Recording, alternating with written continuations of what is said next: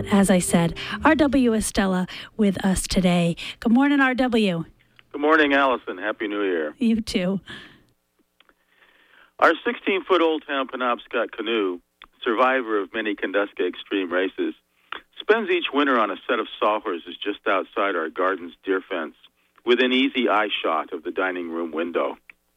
The keel of the canoe, facing heavenward, serves as a handy snow gauge, which I can easily read from the upstairs bedroom as well.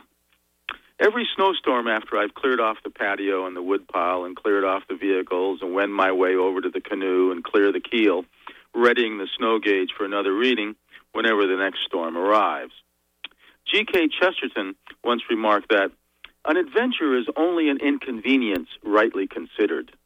An inconvenience is only an adventure wrongly considered. I've played with that thought a lot lately. A number of plans I had for this year's late fall and early winter have been substantially rearranged, and it appears that soon I will probably have to abandon some of the long range plans I had for December and January, owing to an abundance of snowfall I hadn't factored into the picture early on. If a calendar is really good for anything, it's as a marvelous reminder of the treasures our lives have held, and if we're fortunate enough in the memory department, continue to hold. A calendar is a wonderful map of waypoints, or put another way, a fabulous blueprint of benchmarks, an implied record of reminiscences that pivot on teeter totters that might land on inconvenience or might land on adventure, depending, as Chesterton tells us, whether we've considered the experiences wrongly or rightly. Fifteen years ago, my girlfriend and I had just returned to Maine from several weeks in Mexico. While we were down in the Central Highlands and then the Yucatan Peninsula, we hadn't paid any attention to news of the States. Only when we got into the taxicab at Bangor International Airport and were heading back to Orono were we brought up to speed. The ride was relatively dark. We wondered why the streetlights were not shining. And then our cab driver asked us incredul- incredulously if we hadn't heard about the ice storm. We had arrived home in the middle of the storm, so we had three days of no electrical power to contend with. Plenty of firewood for warmth and plenty of propane for cooking, however, helped us weather everything nicely. Calendars are also handy to keep up with one's evolution.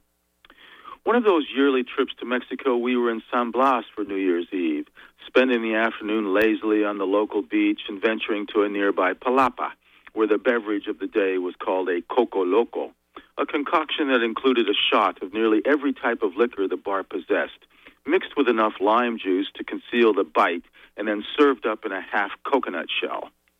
One Coco Loco had the effect of a freight train slowly and silently coming up from behind and then speedily flattening anyone in its path. Barely making it the two blocks back to our hotel, we fell asleep at six o'clock in the evening and slept soundly until waking refreshed 15 minutes before midnight just in time to walk the five minutes into downtown and celebrate the incoming new year, 1987. Now we go to bed an hour or so before midnight and wake up refreshed for the new year. Like most of us, we have great hopes for 2014, a year that promises plenty of inconveniences or plenty of adventures, depending upon your viewpoint.